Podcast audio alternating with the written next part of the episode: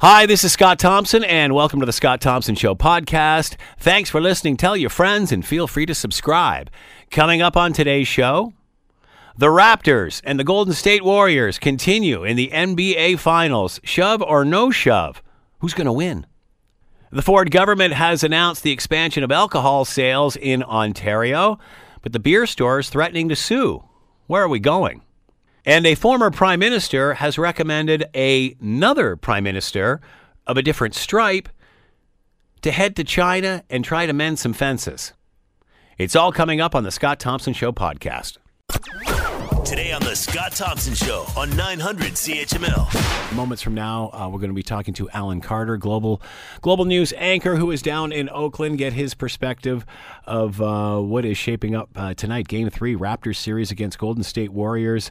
What are their chances? Uh, injuries, that sort of thing. Let's bring in Oren Weisfeld, freelance journalist in Toronto, currently writes for Raptors Republic, as well as his own blog, OrenWestfeld.com, where he focuses on uh, in uh, between, uh, focuses uh, between sports and politics. Wow, wow! How do you do that? Sports and politics, Oren. Man, you're walking a fine line there.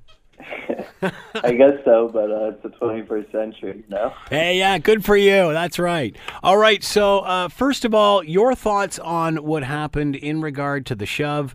Uh, we all saw that uh, uh, w- with Kyle Lowry the other day, and, and, and what happened, and how um, um, I guess the lead re- the the league has finally reacted. Five hundred thousand dollar fine, banned for a year, minority owner. Your thoughts on all of this? hmm Yeah, well, the NBA, uh, in my opinion, reacted pretty quickly and pretty sternly. Boy, did they! Especially if you compare it to leagues like the NHL or the NFL. The NBA is way ahead of them in terms of what they're going to accept and what they're not going to accept. They've drawn a fine line.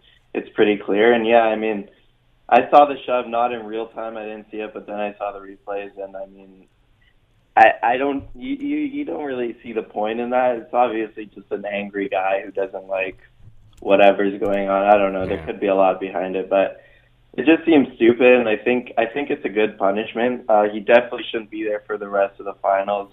A year and a five hundred thousand dollar fine seems fair. A lot of people around the league are calling for a lifetime ban, which I mean I do understand, but at the same time, Adam Silver, the commissioner, basically said this guy doesn't have a history of anything. He was really apologetic, and I kind of understand that people do make mistakes. Yeah. Uh, what are your thoughts though when you found out it was a minority owner as, oppo- as opposed to like a drunken fan? Yeah, I mean, I, don't, I, I can't say I'm super surprised. Uh, just because these guys are owners doesn't really doesn't mean they really have a a good idea of what's going on around the league. Uh, but it doesn't really matter, owner or fan. Either way, if you're sitting that close, you know the rules. You know what's allowed and what's not allowed. So to me, it shouldn't matter if it's an owner or a fan. It's just what's acceptable and what's not on a human level more than anything. Uh, you talked about the NBA and how it reacted, and again, I was very surprised how quickly it did, and and and the the steep penalty, uh, especially for someone who's involved in the team. Um, Why is the NBA so ahead of the curve on this? And are other leagues, whether it's you know it's the NHL, the NFL, whatever, are, are they learning anything here? That's a good question. Um, in response to your first question, I think Adam Silver is a really progressive owner.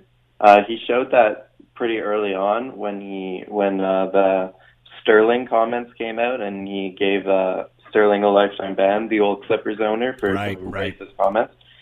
So he's a progressive uh, commissioner, and I think it, it starts at the top with the NBA. It starts with him. He's drawn a fine line, and and another part of it is just that the NBA has some of the most famous personalities in the world. And like you see a guy like LeBron James post on Instagram after what happened to Yeah. Lowry, and he posted basically that's not acceptable. Something has to be done quickly. And and these guys like LeBron have so much sway, not just in the NBA but in the world. So I think that's one reason the NBA is a little bit ahead of the curve. In terms of other leagues following up, uh, it'll be interesting to see because this is a this is a Canadian example. Uh, so the NHL has to be watching closely, I think. But at the same time, the NHL has absolutely no history of reacting sternly or well on on this type of behavior. So I don't see it changing unless there's a new commissioner in place. No, but I mean, you remember all the stink around the kneel and all that in the NFL. You wonder if they were presented or another league was presented with this sort of situation. You, you know, and obviously basketball is a totally different sport in the sense that you know you have the you have the luxury of being able to sit right next to all the action. But I mean, if there was something similar, you have to wonder if they'd react the same way or as quickly as you said. Yeah, the NFL, I wouldn't see it happening. I mean, the NFL has kind of proven itself as a league that sticks by the owners rather than the players, whereas the NBA has taken the opposite stance as we're going to be for the players. And the thing is, it's working. If you look at the NBA's revenue, if you look at the the views, if you look at just how well that league is doing, their their approach to it, which is players first, is working. So I think eventually the other leagues are going to catch up and realize what they're doing. It's uh, it's fascinating how it all came down and how uh, something that c- people could have been talking about for a very long time has been put to bed quite quickly. Yeah, and that's another that's another good thing about dealing with it so quickly because at the end of the day, right now the Raptors are in the finals for the first time in history, and and that's what we want to be talking about that's what the league should be talking about is is the actual basketball being played. That's one of the problems that I mean every league has right now is that it's way too often focused on trades and personalities and all these things instead of the actual sport being played. So I think it's good that they dealt with it so quickly so we can hopefully soon forget about it and just focus on the basketball. Do Americans care that there's a Canadian team uh, in the finals? Is this like other sports where you know you want the New Yorks and the LAs or the whoever you want the the big cities playing each other? What does this do to the fact that that, that is a Canadian team in the finals? Yeah, I mean, I, I think it's a tricky question because a lot of Americans are rooting for the Raptors but that's only because they don't want the Warriors to win. Yeah. So I think if another American team was in the finals, like the Bucks or the 76ers instead, uh, then they they would definitely have more support uh, in America. They don't really like to see us win traditionally, but there's nothing they can do right now. All right. So your thoughts on the last game? Uh, obviously, Warriors battered up Stephen Curry, despite despite you know uh, an incredible effort and and 47 points, they come up short. Uh, what are we expecting tonight? Is, how long will injuries plague this team? Yeah, well, it looks like uh, Klay Thompson's going to be playing tonight. Kevin Durant's still out, which, uh, if you're a Warriors fan, has to worry worry you because uh, that means the earliest he can return is Game Five, and it doesn't look like he's practiced yet. So if you're expecting Kevin Durant to come into this series anytime soon and start guarding Kawhi Leonard, which is obviously their hope, uh, it, it's getting a little bit late for that. But look, the Warriors, especially when Klay Thompson is back, they still have four All Stars on the court. They're still a really good team. Uh, the Raptors did their job last game. They knew they had to win, and Game Four is a huge game. They're going to have to play much better than they have throughout the series because they've been inconsistent. They've been shooting the ball well, but defensively they haven't been close to as good as they can be. So the Raptors are going to have to be better tonight. Uh, we all remember uh, in in game two when uh, you know it looked pretty good uh, by the time the half was there. Uh, Raptors leading, and then uh, came back in the third, and and the Warriors just went on a tear. How do they stop that from happening? Yeah, I mean Jalen Rose, one of the commentators in America, one of the American media, he said there's 31 teams in the league. The 31st is the Warriors in the third quarter because that's just what they do, man. Yeah. They they just come out of the gate uh, firing, and it's usually led by Steph Curry and Draymond Green. And it's impossible to stop, but what the Raptors have to do is exactly what they did in games one and three, which is basically just go bucket for bucket with the Warriors. Every time the Warriors have tried to yeah. cut that lead down, they've came up with a really timely bucket, either by Leonard or Lowry usually. And that's what the Raptors have to do. A, they do have to play better defensively, but inevitably the Warriors are going to knock down shots, and the Raptors just stay calm, stay focused, and go back on the other end. Oren Weisfeld has been with us, freelance journalist in Toronto, currently writes for Raptors Republic and has his own blog, orenwestfield.com. Oren, thanks so much for the time. Much appreciated. Have fun tonight. Yeah, thanks for having me. Take care. Alan Carter, Global News anchor. Game four, Toronto Raptors, Golden State Warriors in Oakland tonight. Alan, thank you for the take uh, for taking the time. I know you're a busy guy. Tell us what's going on behind the scenes. What's happening today? Uh, well, we're actually on our way to Oracle right now. We're we have just left downtown Oakland, where I just finished an interview with the mayor of Oakland, who has wagered a number of things with Toronto Mayor John Tory, uh, all based on who wins this. And one of the things that Toronto has put on the line is a peameal bacon sandwich from St. Lawrence Market. Now, if you know anything about Toronto, that is our signature sandwich. That- that is the sandwich of the city. That's a nice and one. uh, Mayor Libby Schaaf, uh, earlier this week, erroneously referred to it in American media as simply a bacon sandwich. and there has been such blowback at this. well, what's he got? What's he putting up? When she says that now she's been Or she, I'm sorry. the intricacy, intricacies of uh, peameal and back bacon, and she's putting up coffee, beer, and a Warriors hoodie. Why would we ever wear that? I don't know, but that's what she's wagering. Well, all of that will go well with the bacon sandwich. Well, well, yes.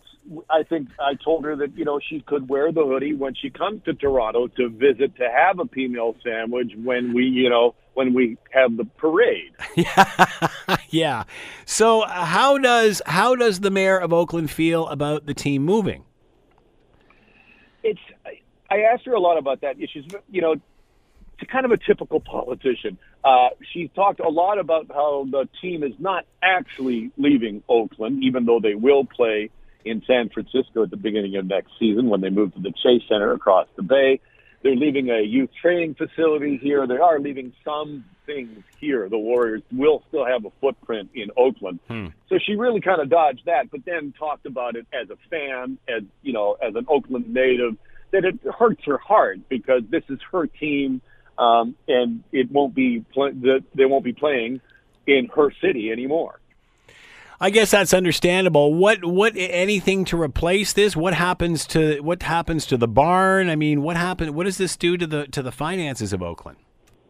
Well, that's a great question, and I I put that to her. I said, well, you know, what does that do for the economy, considering all the people that come here for the games? And like, you know, again, she sort of dodged that and said, well, there's a real renaissance here in Oakland, and there's a lot of other things going on, and it is, it is true. Like if you look, um, Oakland itself has sort of started to creep up on tourism destination websites as you know, uh, you know, kind of an off the grid sort of place to go. I mean, most people they'll come to San Francisco Yeah. see all the sites in San Francisco. Rarely do people come to downtown Oakland. And I can tell you, after a number of days in the industrial wasteland around Oracle, I was absolutely pleasantly surprised and uh, really enjoyed my time in downtown Oakland, which is a beautiful area. Well, yeah, at the end of the day, uh, what else can a mayor say when uh, their city is having the ultimate celebration followed by the ultimate loss, I guess, when you think about it? Uh, at the end of the day, any chatter in regard to what happened in the uh, the shove of Lowry in the stands the other night and, and the fact that uh, instead of this being a drunken fan, this was an owner of the team. Yeah, well, how's about that fine? Half a million dollars, five hundred thousand dollar fine. And kudo to the NBA for, for, st- for stepping up so quickly and, and making such a statement. Yeah, and had they had to do it quickly, and I mean they did it even before 24 hours had elapsed. So, and he's also banned from all NBA games, including all Warriors events, for a year. And now, keep in mind that this guy is a partial owner of the team. He mm-hmm. will not be at the opening ceremonies in the new Chase Center when the team moves there next fall. Yeah, think he will of not be able to attend. Wow. And also keep this in mind: five hundred thousand dollars—that's a lot of money. Yeah. except for Forbes estimates Mr. Stevens' net worth to be 2.3 billion. Yeah, yeah, he's a billionaire. So not that much of a hit. But you know, as you said, uh, financially the hit not that bad. But uh, you know, considering where he is and his stature within this team, and not to be there when that new facility opens, man, he's going to remember why for the rest of his life. Well, he put out a very contrite statement yesterday in which he issued an apology to just about everybody. And if you've read it, what it's interesting. I'm seeing it retweeted now by communications professionals who say this is how you apologize. Like there's no I'm sorry if I offended. It's I am sorry. This is I Yeah. I have no excuses. Like he has just absolutely, you know, come out and said, Yep. I'm sorry and I've apologized to everybody who will take my call. Good for him. Uh, let's move on. Talk about the game. Buzz around the game. Uh, obviously, injuries were was the chatter after the last game, and and and despite you know 47 points from Steph Curry, I mean uh, the Warriors came up short. What do the Raptors have to do to to bring this home? Well, you got Klay Thompson coming back tonight. So now you got the Splash Brothers back in. So it is a different team with those two guys firing because both of them can drain three ball. And like you say, 47 points for Steph. Well, Steph can easily score 40 plus a game. And then you add another 25 from Klay and they can run away with it. They, we've seen them do it before. So the what the Raptors need to do is they need to just completely lock down on D and make sure that that Klay Thompson doesn't get open looks because open looks for that guy is a made free almost every time. As you've sat and watched this all unfold, what are you going to take with you as you leave? You come back here. What do you what do you take away from this whole experience of, of watching this?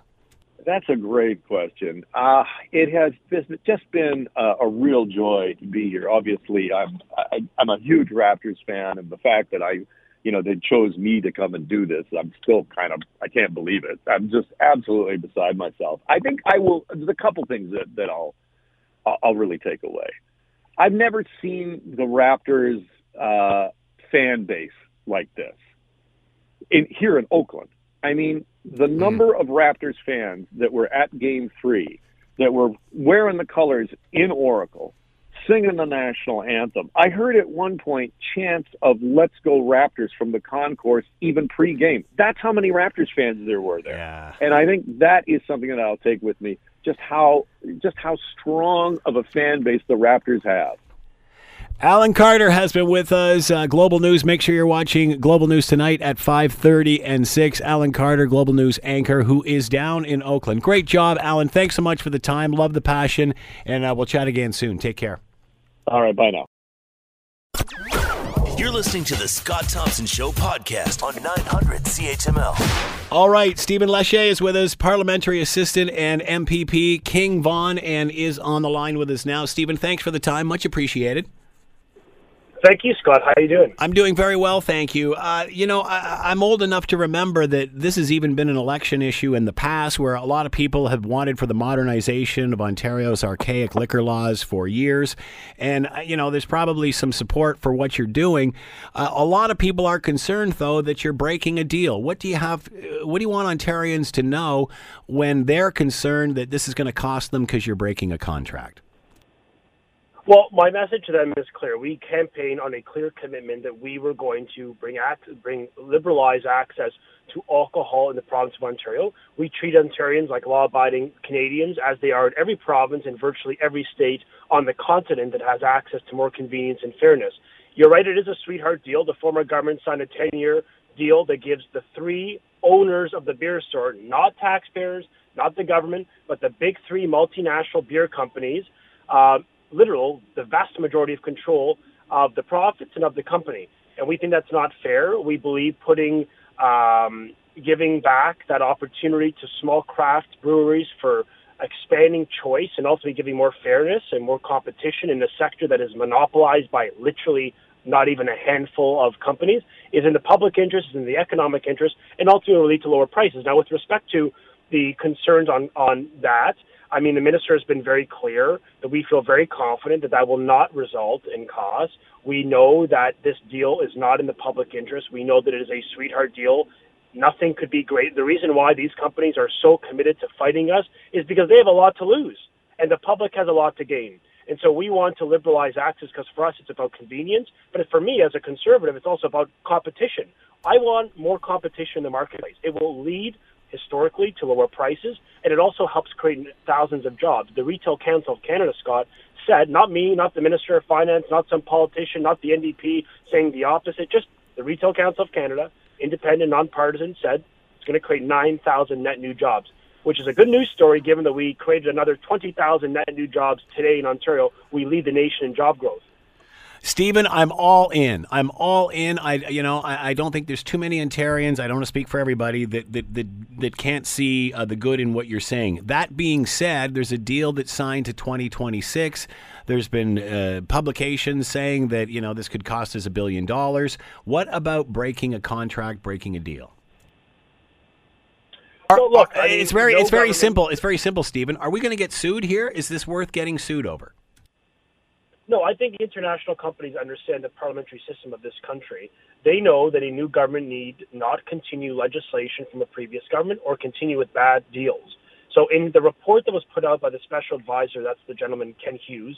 He's the guy that we delegated this this responsibility to come up with a plan. He said the agreement the beer store is, and I'm quoting, a bad deal for Ontario that stifled competition, kept prices artificially high, and prevented new craft beer entrepreneurs from getting a strong foothold in the market. It also limits choice.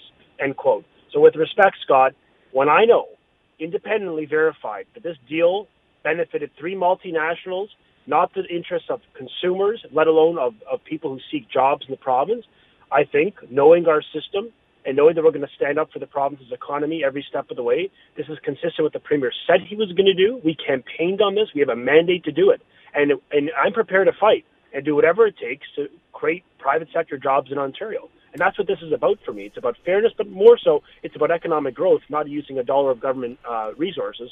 And that's the the spirit that we're trying to embrace through uh, the actions we're taking. And again, Stephen, I, you know, I would agree with that. But again, there's a lot of people out there that are worried that we're going to get our our, su- our sued off on this. Are you concerned Well, with that at all, yeah. or are you concerned that, uh, like, you know, and again, I, I don't know the backroom dealings here, but as I said in the preamble, if I'm the beer store, I, I see where this is going, and whether you want to hold on to a 10 year deal uh, and sue for it or renegotiate something in the future, uh, you know, because again, you're not eliminating the beer store. You're just saying we want more outlets. So is this going to be a lockdown, drag out fight between you and the beer store, or is this just going to end up in a negotiation uh, where i i- it's it's it's a better deal than the one the last government gave us, or are we going to see uh, are we going to see knockdown, drag out? We're going to court in this. Look, I think there's nowhere else in the in the world that a government gives the biggest th- beer companies special privileges at the expense of consumers and the rest of the industry. The big three global beer giants are for profit. They're not for the people. They're not here concerned about consumers. I'm a public legislator. Today's the one year anniversary of our election. We came in saying we're going to focus on the economy. We created we created the conditions for 190,000 jobs more jobs created in Ontario than any province in the. We lead the nation in job growth. We lead the nation in economic growth. It's not a coincidence. It's because of our pro-growth policies. It's because we've lowered taxes, cut red tape. We've attracted skilled labor to the province, and we're putting money back in the pockets of consumers and families.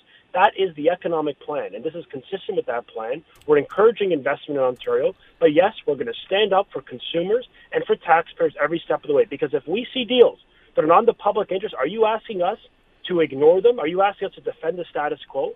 And I'm not suggesting you are, but No, some no, no. suggest, oh, geez, just No, wait I'm- like- seven years. again, Uh, uh, they haven't met Doug Ford. Ontarians Doug have been asking. The guy who's going to sit on the sideline. Yeah, and Ontarians have been asking this for a very long time. So again, you're getting no argument with me. I think the concern is sure. is that where it'll end up, and will it end up costing us money? But again, um, what what do you want out of the beer store on all of this? Where do you see the beer store in this model? Well, we want competition. I mean, the beer store will exist. Uh, we just want private options to exist. We want people to have more convenience and choice. I mean, it is this unusual system of the medieval times where one entity monopolized by the biggest three companies in the world, multinationals, own our beer store. It just doesn't make sense. It's a common sense reform. It is, I think, something that should bring people together in this political spectrum. Now, this isn't the top singular priority of the government. It just happens to be the thing in the news. For us, the, the focus is jobs growth and protecting social services. That's what we're doing through enhancements in the budget, through our for, for to, to, to combat frontline, uh, to invest in frontline healthcare or reduce tuition rates. But the bottom line is, we are doing this because it's not in the public interest. The current program signed by the Liberals. And look, if you're a special interest and a big lobbyist, you made a fortune off this deal. But I'm sorry, Scott, I can't sit idle when I know in my conscience that we are just burning opportunity And so we got to stand up sometimes, and we've got to do the right thing, notwithstanding others may, you know, um, question it. I think the overwhelming amount of people listening are saying, why hasn't this been done a decade or two ago? Why are multinationals controlling our profits, our jobs, our beer store? It just doesn't make sense. It actually, when I learned more about this special agreement, it enrages me as a new legislator because we don't have money in the province.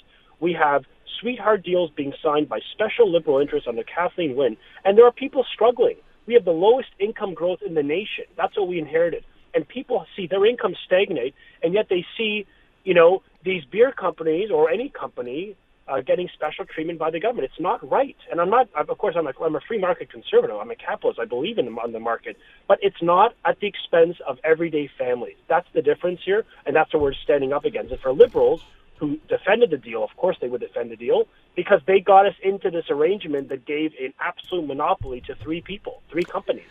Are you surprised so, you know, that? Are, I think it shows how out of touch they are. To be frank with you, Scott.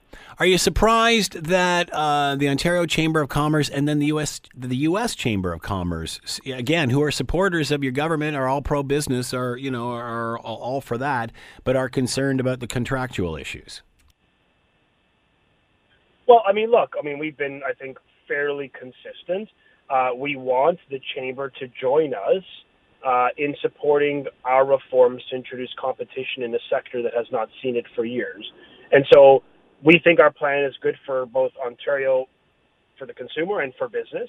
The U.S. Chamber of Commerce, all chambers I think, would be encouraged by our government's tax reforms. They'd be encouraged by our red tape reduction. They'd be encouraged by our action to, to, to support export markets and trade diversification. We're doing all the things that our small business and business community want so that they can compete. We're opposing Justin Trudeau's carbon tax that puts a disproportionate disadvantage on our industry and our workers. We're doing that. That's consistent with what the U.S. and Canadian chambers have asked us, and we are asking them to join us to support access and choice and fairness for consumers. That I think is something that everyone would benefit from, other than perhaps you know three multinationals. But uh, you know we think this is congruent with with fairness, and we think this is consistent with the campaign commitment we made, and we're getting it done.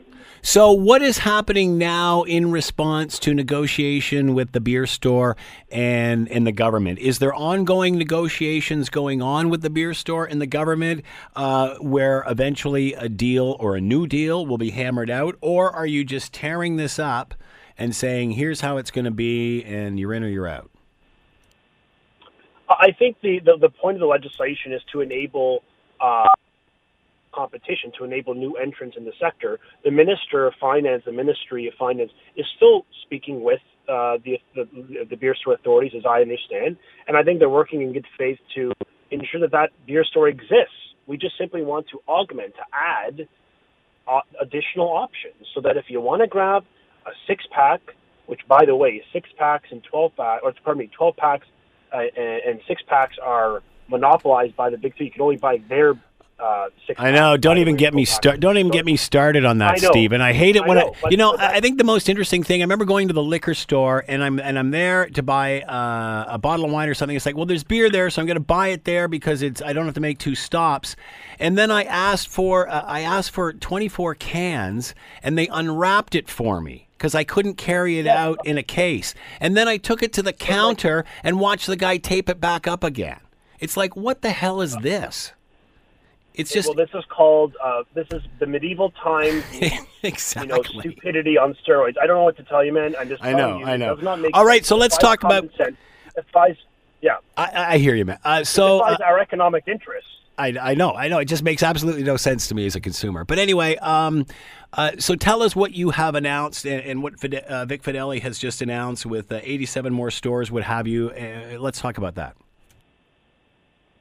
Yeah, so we're expanding essentially more access for uh, wine uh, and beer within within um, you know more grocery stores in the province of Ontario. We think that is very much a positive news story. I mean, for example, uh, there's going to be, as I mentioned, you mentioned, 87 more grocery stores across the province which will sell wine and beer and cider, and there'll be more in a position to sell starting in September. Now, at the same time, I just want to be clear: the LCBO is expanding its convenience outlets to approximately 200 more locations. Uh, 60 more expected to open by August. So look. So those are the uh, those are the remote stores, right? Those are the agency stores. So we're, for those effectively. So what we're trying to do is we're trying to find a balance of ensuring that in rural Ontario, and for those that live there, and certainly for those that um, you know may go there for for you know summer holiday or cottaging, that they have more choices because as you know, in small towns, it's really a tough time. Sometimes you got to drive 30, 40 kilometers and really out of the way. And again, this is, defies common sense. Why not have an option, more options in communities for responsible, law-abiding Canadians? So that's what we're doing by introducing more of those sort of remote stores. And there's going to be 87 more grocery stores opening across the province by September that will start to sell alcohol responsibly to adults. And I mean, you all see them in, in your grocery stores, or many of you do. And it works. It's civil, it's responsible, and it's convenient. It's convenient. Why must we make life so inconvenient for people who have no time? Families are busy. Like, could government get off our backs and on our sides when it comes to both the economic interests of our pocketbooks, but also just you know improving the quality of our life? You want to grab a beer, you want to grab a glass, a bottle of wine after work to have it with your at your table with your family. That shouldn't be criminalized. Let people do it. Give them a bit more choice. Give them a few more hours in the day to buy it. We don't all work nine to five. We have to respect the diversity of employment in the province. Some people work night shifts, etc. And that's what we're trying to do. We're trying to make the system work for people, not people work for the system. Stephen Lecce has been with us, parliamentary assistant and MPP for King Vaughan, talking about the Ford government announcing expansion to alcohol sales uh, in Ontario. Stephen, thanks so much for the time. Much appreciated. Yeah, awesome. Thanks you. Cheers. You're listening to the Scott Thompson Show podcast on 900 CHML. All right, former, you know, lots of chatter about China again. Um, for the for the longest time, we were sort of in a holding pattern, and, and we're just sort of waiting. I, I don't know what we're doing. We're just kind of waiting for for something to happen. Not much we can do. Squeeze between these two giant superpowers. Uh, and now all of a sudden there's chatter that the prime minister uh, wants to chat with China, and, and, and there's this sort of discussion going on now. And all of a sudden now we're reading headlines that uh, uh, Prime Minister Mulroney, I, li- I like the way that, you know, after it's over and, you know, you've done your time, you come in and you help the others, whether they're on your side or not, whether they're your political stripe or not. I think that's great, and I think Canadians love that. So obviously, Mulroney uh, helping out with NAFTA 2.0 uh, has now suggested that you know what, you got to get a handle on this thing with China, and what you should be doing is sending Jean Chrétien down there. Well, where does that leave us? Let's bring in Tim Powers, Vice Chairman, Summa Strategies. He's advised national party leaders and cabinet ministers and such, and he is with us now. Tim, thanks for the time. Much appreciated. No problem, Scott. I like this too. I I think it's a it's a good initiative. I think Canadians like it when their politicians, even of either stripe, even if they disagree, they like it when they get along because at least you get the feel like you're getting a balance of power, and and and at least both sides are listening to each other. And I got to tell you, this is funny. I woke up and saw this this morning. I was at a, a dinner here in, in Ottawa last night with uh, uh, someone who knows both uh, Mr. Chrétien Mr. Mulroney, and uh, I don't know whether it was deliberate or not, but that person was making the point that uh, they'd like to see, and that there's been a bit of a groundswell of from people he knows to see Mr. Chrétien and Mr. Mulroney, who didn't have the best of relationships, don't really speak that much, uh, doing more together because uh, of the way they're now viewed and uh, given that times are a bit tenuous uh, in the world, that some of the experience that they have being put to use will be a good thing for Canada. So then to see this headline this morning uh, that uh, Mr. Mulroney uh, encouraging the government to look at Mr. Chrétien as potential emissary for Canada to China, along with uh, the Desmarais family, and of course, Mr. Chrétien's daughter is married to one of the Desmarais uh, would be a, a useful tag team. And I, I, as I said a moment ago, I think he's right on on that. Mr. Chrétien has a long history with China, as do the Desmarais. Uh, I think uh, delegation of, of that kind uh, would send a signal to the Chinese that the Canadians are serious about trying to find uh, some uh, solution here, while at the same time also signifying uh, the import that's put to it uh, without you know caving to the Chinese at all. Uh, sounds like a great idea. Why would they? Why does it take a conservative to bring two liberals together like this? Why why is this not something that was thought well, of? Well, it might all be a bit of a setup, right? Uh, Mr. Yeah. Mulroney uh, has has done some advising of of, of Justin Trudeau before Mhm. around free trade. They uh, their, their sons, as you know, Ben uh, was uh, Ben Mulroney, uh, also a broadcaster, and Mhm. Justin became quite good friends. Mr. Mulroney got to know.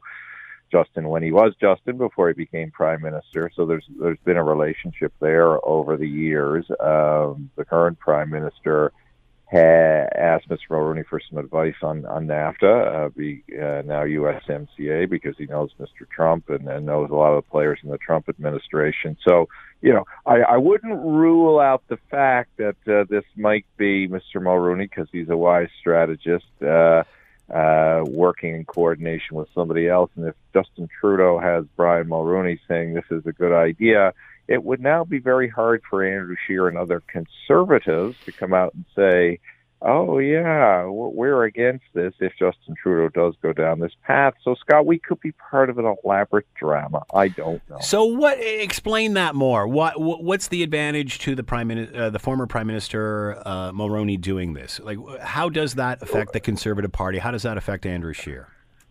Uh, it, well, it doesn't hurt Andrew Scheer, and I, I think Mr. Mulroney's in a in a stage in his life where you know there are things that are more important than just partisan politics. Um, certainly, in the case of NAFTA, that was his baby, right? Um, he wanted to make sure that got to fruition, and I think it's very hard to argue that NAFTA uh, has has been anything uh, hard to argue against NAFTA. It's it's been nothing but good for Canada by and large.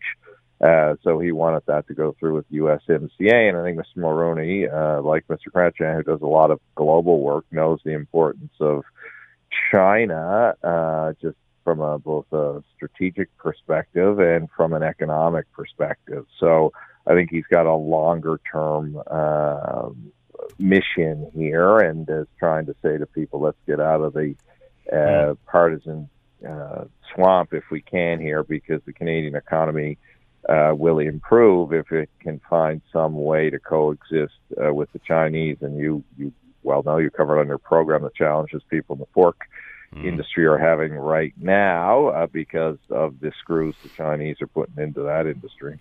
So why is this happening now? The prime minister ha- ha- said the other day that he was uh, there was uh, rumors floating around that he was going to try to talk to China. Why is this all happening now? Why at this phase?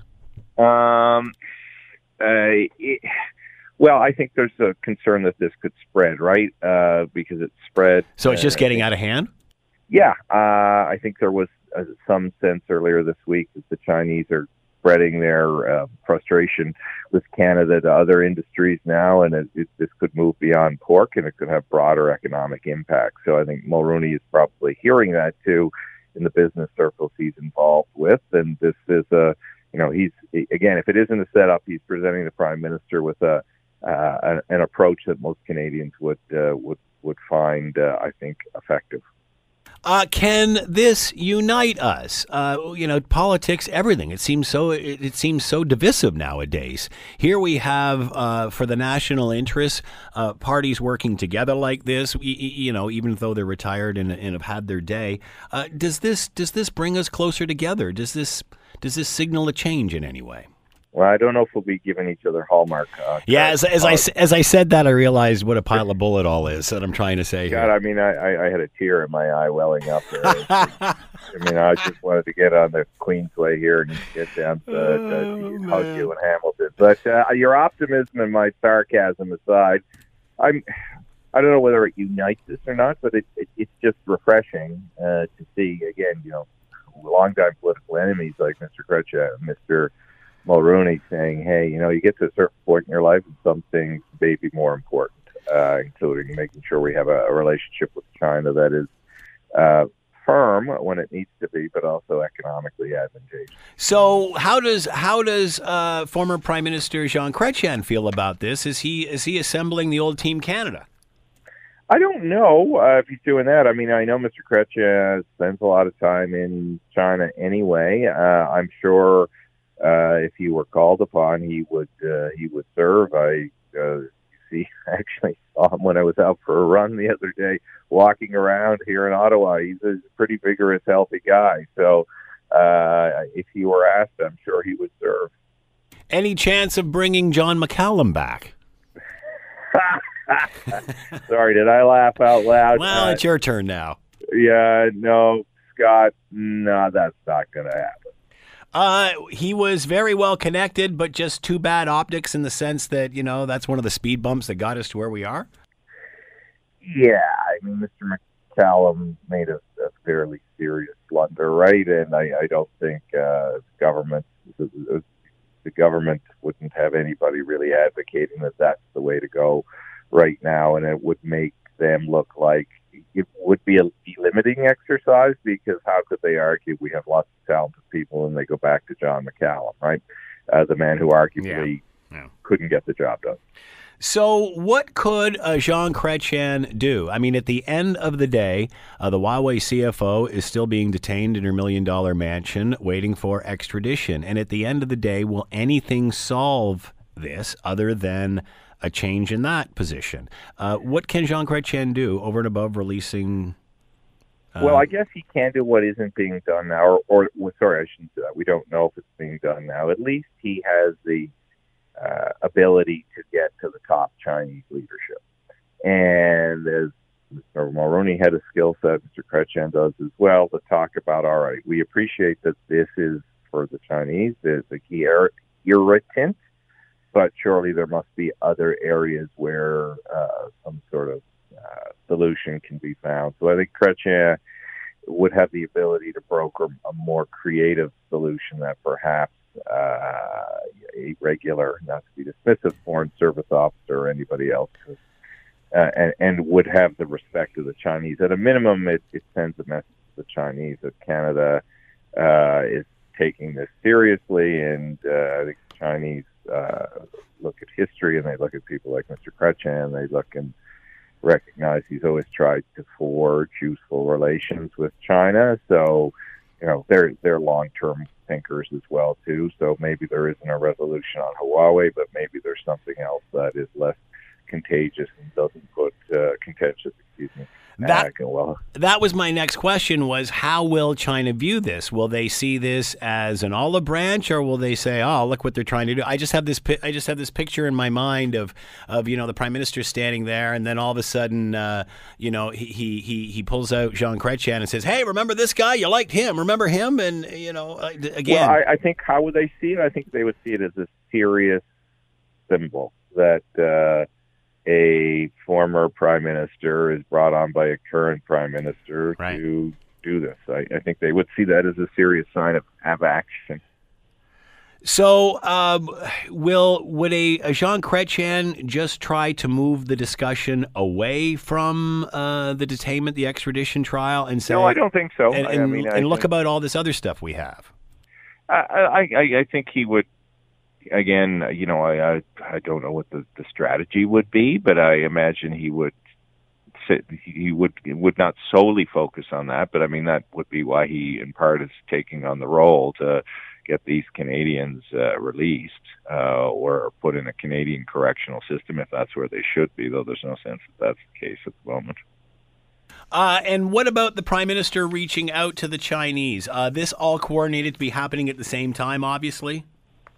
Yeah, for sure. I mean, I think the, the Chinese uh, are very uh, keen to follow, you know, diplomatic protocols both in the front room and the back room. He may, in fact, be reaching out to the Chinese in the back room. We we don't know. So uh, I, I think there would be more than simply the one effort of it being Mr. Chrétien or whomever going over there. All right, uh, I, I can't let you go, Tim, without asking you your thoughts on the missing and murdered Indigenous women and girls uh, report that came out earlier in the week, and, and how this has been, uh, what the response has been to it. Uh, uh, many of this sort of thing in the past, certainly not to the detail and extent that this one is. How do you take this and do something and, and make it different from what we've done in the past? Yeah, and there. I mean, this is different as you as you pointed out because it's very specific to the subject matter, and it was certainly something this prime minister promised, and, and many uh, indigenous leaders looked for. uh, I, I, it can't become, if it really is going to be a blueprint for action, a document to, to help uncover the mystery of, of what happened to so many of these women uh, and and the public policy or the cultural circumstances, societal circumstances that have, have led to, to this happening. All that needs to be addressed. I don't think that's solely a government action. In fact, I've heard many talk about how in, you know indigenous leaders themselves need to continue to, to push change within their own community. I think all of that's true. So, you know, it it, it all sounds good and well intended, uh, like anything of this breadth and depth. It's how it's eventually implemented. I, I had trouble, uh, and I'm sure you've talked about this in your program, uh, the use of the word genocide. Uh, I agree with Irwin Cotler, the former Liberal Justice Minister, and Romeo Dallaire, the former senator uh, who has seen genocide in Rwanda, that that was not the right description. Uh, Does there have to be intent for genocide? Not that I, I want to debate you, genocide, yeah, but yeah, like that's to me where I had issue was the you know this was a long, slow sort of thing burn almost. Um, yeah, I, I, think you could argue there's some degree of intent yeah. that, that would would be at play. Um, not that there wasn't intent in yeah. the uh, mistreatment and murder of uh, of all of the all of the women in particular and and all the individuals caught up in uh, this royal commission. But I think genocide, as Irwin Cotler described it, may have been used uh, by uh, the commissioners to spark uh, more uh, debate more interest, and yeah. discussion. Yeah. Uh, whether it actually was a genocide or not, I'm, I'm with Cotler and and, uh, and Dallaire on that. I'm not sure that's the right word. Was this investigation about? Um, the fact that these cases were not investigated properly, or was this about finding the people uh, uh, who victimized all of these, it. who think, killed Scott, them. I think it was a bit of everything. Yeah. I think uh, the commission wanted, to, and that's why they that there was such a push by Indigenous leadership to look at where all, all the areas where things went wrong and could be improved, and to highlight some of the systemic and I think this word is entirely appropriate to use systemic discrimination uh, that that does exist. I think it's. I, I used to work at Indigenous Affairs, and uh, uh, it's hard to argue that you know some of the systems we uh, have inherited and, and still use uh, aren't or weren't uh, discriminatory to to Indigenous people. Uh, as you mentioned, the use of that term genocide certainly got everybody's attention. Does this bring Canadians to a different place? Are we different now? Only if we act on the yeah. things that are here, right? I, again, if it's just we're fighting, you know, we can have debates about the language, but are we actually going to do something? I guess my point that I'm making is there's no confusion now. Here's what happened. Let, there shouldn't be any confusion, yeah. but I mean, we have, you know, seen people who just dispute uh, yeah. the version of history that uh, at least is portrayed now through the, this. Uh, this uh, royal commission and, and through other royal commissions, you're always going to have uh, people who don't believe what uh, what what the facts may bear out because they have a different version of facts or live in an alternative universe. But it, it's hard to dispute that we, you know, to put it very simply, uh, were uh, not did not treat uh, Indigenous Canadians well, uh, and there is still lots of improvement that is required. Uh, what about the prime minister's handling of all of this? We remember when the Truth and Reconciliation report came out. It was he was he was very strong about it. He was going to implement all 98 recommendations. He seemed uh, a bit more reserved on this one. Well, I think he's come to learn, and look, look I, I think his heart is, is, in the right place here. I think it's hard to dispute yeah. that. Uh, I think though he's recognizing again using that word system. Uh, there's so much to be done. You're not going to get it all done in four years, and you have to manage your language because you, uh, well, he may might like to push the accelerator, and he's not alone in that. It's going to take years of concentrated effort to fix mm. uh, and address a lot of the matters that that have that have come up. You know, I, I think he's got to watch being the the, the nation's chief apologist too. Uh, I think that it served yeah. him well, but you, you hear even people in his own party saying he looks for reasons to apologize sometimes. And, and, in the case of him eventually using the word genocide, I, I think that was more being politically opportune. Maybe he does actually believe it was a genocide, but I'm not sure moving forward is simply always about apologizing, and that's important to be sure. But uh, uh, you you also need to show a resolve in, in, in bringing forward policy issues that uh, make a real difference. What about, and we saw him yesterday or the other day speaking out on this, and what about the tears? Am I am I stupid to even bring this up? Am I, you know, don't be such a jerk. The guy's have, you know, he's emotional about this, and we all are. I mean, you know, I'll cry at the drop of a hat, but then there's certain positions, certain things that you, you know, positions, scenarios you're in where you, you you're trying to keep it in control. Uh, what are your thoughts? You're, yeah, a, you're a strategist. I, I, I, believe the prime minister is genuinely empathetic, um, but I do believe he's got to be sometimes a bit more self-aware. Yeah. Uh, and by that I mean uh, I, I I think he also has to recognize that as a leader, there are moments when he must be himself uh, and, and and show uh, the emotions that he may legitimately feeling there, but, but he he gets dinged too much for because people will describe him as performing. Uh, maybe mm-hmm. he's not performing, but whether he is or he isn't, he's got to lear- learn to listen to a little bit of that criticism because if you're constantly performing, uh, and uh, then then that can take away from the credibility that a genuine moment may re- may allow you to have. Tim Powers has been with us, Vice Chairman, Summa Strategies. Tim, uh, always fascinating uh, chatting with you. Thanks so much for the time. Much appreciated. Have a good weekend, Scott. Thank you. You too. The Scott Thompson Show, weekdays from noon to 3 on 900 CHML. This is the Scott Thompson Podcast, available on Apple Podcast and Google Podcast or wherever you get yours. And don't forget to subscribe, rate, and review so you don't miss a thing. I'm Scott Thompson, and thanks for listening.